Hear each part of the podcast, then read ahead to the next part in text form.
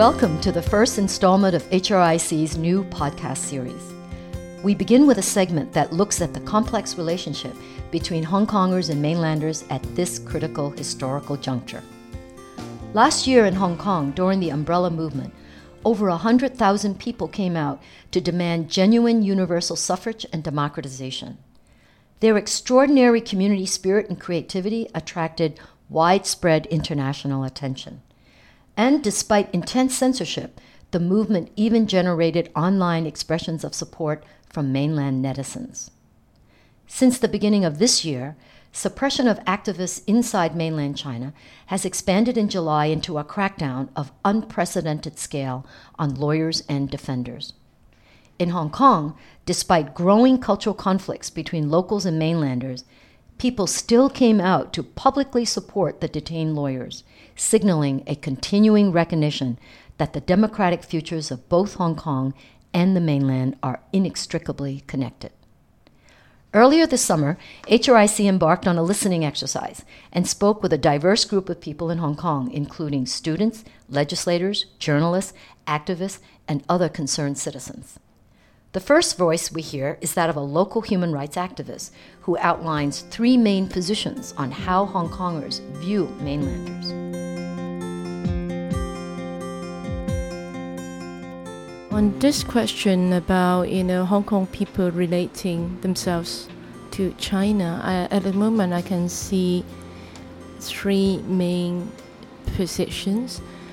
On the one side, to the extreme right with the localism, I can see that there's a group of people, not necessarily young, they are calling for a complete rubbing out of the thought on China, and then we will concentrate only on Hong Kong. They said they are stressing on the two system rather than one country. And so Hong Kong should bother only with what is to the interest of Hong Kong. I think for this group of people, eventually they will have to face the question about okay, do we want independence, or maybe this is the direction they are, you know, moving towards, and we also do see more people joining them as well. I'm not sure what does that mean eventually. I don't know. On the other side of the spectrum, struggling for democracy, that would be the people who claim themselves having been uh, working over the past three decades, you know, fighting for democracy, people very much in my generation now. And these are the people who have a much stronger sentiment uh, relating to China. So we fight for democracy because China needs us. We need to develop our democracy here so as a test ground so that we can help them to democratize as well.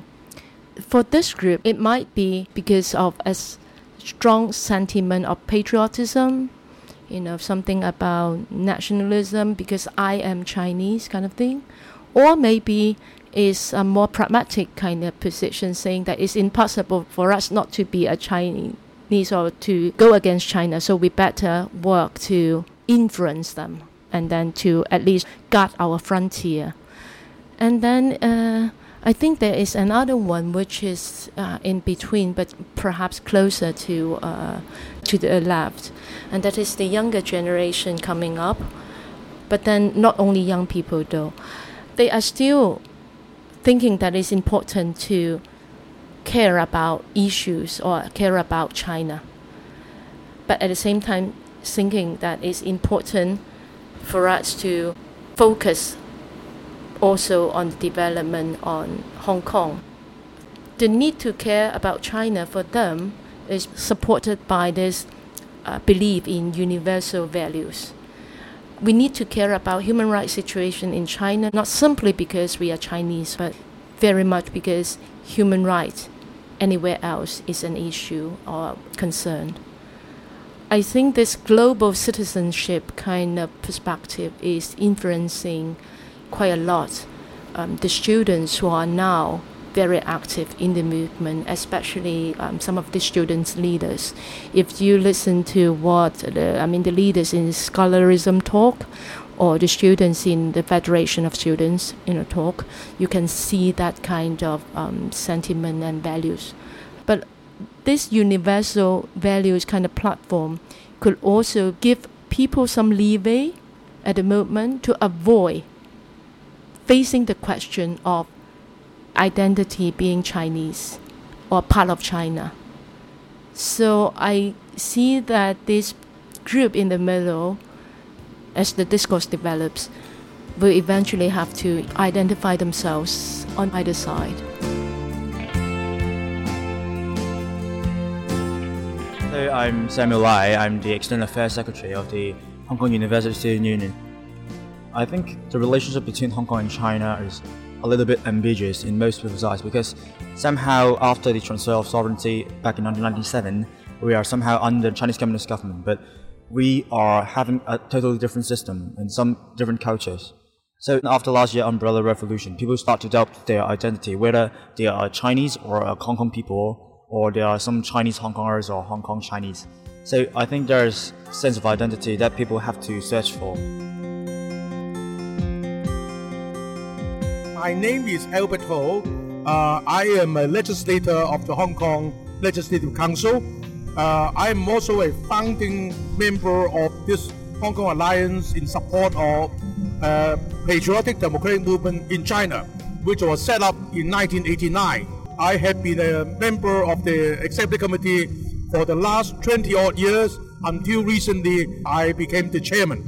The relationship, of course, is very tense, particularly uh, the young people display a lot of um, resentment against the mainland authorities, and so um, the recent doubt, you know, or skepticism about their identity as a Chinese speak a lot, uh, and also um, the pan-democracy politicians in Hong Kong, which has um, a tremendous influence uh, within the community, are also uh, strongly committed to vote down the political reform package to be presented by uh, Hong Kong government under the authorization of Beijing. We committed to, vote it, to voting it down because this electoral, uh, electoral reform package is a fake uh, system. It's totally against the principles of genuine universal suffrage. And so, you know, all this make the relationship become more tense and the tension become ever higher. But however, uh, we hope that um, we could still, in long term, sustain the movement for democracy both in Hong Kong and in China in a peaceful, rational manner and with solidarity and uh, uh, perseverance.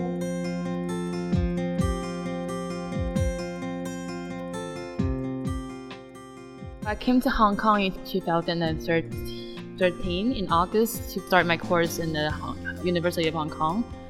So I finished my course one year before, and then I'm, I'm now as, um, working as a reporter, a business reporter in Hong Kong. In the whole Occupy Central and after that, the conflict between mainlanders and Hong Kongers is actually getting worse. I admit that there are many mainlanders who are behaving very uncultivatedly on the street. I'm very rude.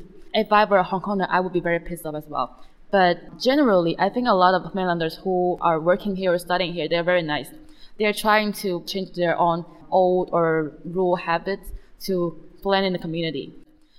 Every time I was having lunch with some journalists, and then they started talking about some rural things that been understood in Hong Kong and things like that, and I feel so embarrassed because not all of them behave the same way. Like me and my mainlander friends in Hong Kong, we try so hard to learn Cantonese. We try so hard to become one of the member of the community. We try so hard to know about the city and to know about its culture, its history, and to be nice to the people but they don't care about only their only they care is the bad side of China, the very exciting news about China. I was raised and born in Guangdong province, so I I know how hard for Cantonese people and Mandarin speaking people, especially people from the north, to reconcile. But I think the first step for the Hong Kongers is to get to know about China. Travel to mainland. You have to go there yourself to have a look, to talk to some mainland friends instead of just ignoring them. And I think that, especially for students in university, they should talk to each other. Mainlanders should be able to join those um, student communities, organizations to know more Hong Kongers instead of just like two separate groups never talk to each other. So I think that Hong Kongers should be against the political package instead of against the whole country people. I think none of them might, um, mainland friends think that the political reform package is actually a very fair to Hong Kongers. But China has its own reality as well because we are mainland, we know how the Communist Party actually act. It's not like you want democracy and they will give you democracy. But I think it's very important for people to stand up first and to voice out their anger. In China, if you do that, you probably get arrested. There will still be a lot of obstacles in China if they want to do as Hong Kongers do. But I would think that it's good for some Chinese, some mainlanders know that um, there's actually, they can actually change their life. They, sh- they should stand out like Hong Kongers. That thought is already important.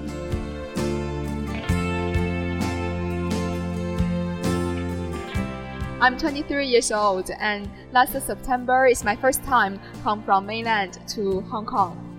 I am a little bit different from other mainlanders. I think I can understand the localists. I think umbrella movement really changed my mind through the umbrella movement, I knew why Hong Kong people they are struggling for real democracy, and I know what kind of difficulties they are suffering now. So I can understand those localists. They think that we are not able enough to get a better life for ourselves. How come we can have the ability to get a better life for a whole China? But to be honest, I know that we have many many friends in Hong Kong, and many many friends if they trace back their family history, maybe their grandfather or their great grandfather they are mainlanders. They keep very, very, very close communication in terms of uh, politics, business, etc. So when I uh, heard about localist opinions, I feel a little bit hurt because we regarded them as our brothers and sisters, but they thought we are enemies. I really respect those Hong Kong people because they would like to voice out no matter what kind of a consequence it's gonna come. Because I feel very, very sad about China because everyone, they keep silent. They never speak out a different opinion and they never say we want democracy. So the government, they just think that, okay, we are good enough, so we don't need to push the progress to democracy. But Hong Kong people, they said we want real democracy now they push the Beijing government and also Hong Kong government to think about how to uh, achieve this goal as soon as possible. I really respect them. But I am not optimistic at all. Because after the umbrella movement, you can see actually umbrella movement is not only triggered by the political reform proposal, but also by the hatreds between mainlanders and the Hong Kong people. And those hatreds, they are accumulated for many, many years for example, those mainlanders, they buy some goods from Hong Kong and it really make their uh, society become a little bit disorder or will make the property price become very, very high or something. After the umbrella movement, you can see the pan-democratic camp and the pro-Beijing camp. You, you can see they are two groups. They just cannot achieve a mediation. They are just totally separate. I really don't know, especially after the proposal was vetoed. What's the next step? Some are urging to restart the political reform. But but what's Beijing's response? We don't know. And maybe, okay, we have another proposal. Is there going to be another umbrella movement if they cannot satisfy Hong Kong people? So it's really, I just feel there's no way out. I think Hong Kong people, they are fearless. But in mainland, people, they just remain silent. This is the most scary thing, I think. So I think that's what mainlanders should learn from Hong Kong. But what make me feel a little bit happy that is after I experienced umbrella movement and everything here in Hong Kong, I still told many of my friends back in mainland, they are at the same age with me and they would like to listen to my opinion. And from their response, I can feel that they are touched by the new idea from Hong Kong people. So I think, although to be honest, for, our generation, especially after Xi Jinping uh, took took office, the uh, ideological control become tightened. So the whole generation for those young people, the education about communist idea become really, really, really scary. But I think they would like to accept new ideas. So I think maybe to some extent, after our generation can really make some influence on China's society, we can make some change.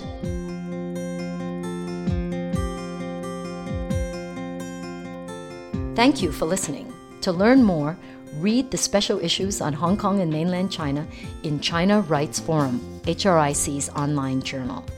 Please also join the conversation and email us at hrichina at hrichina.org.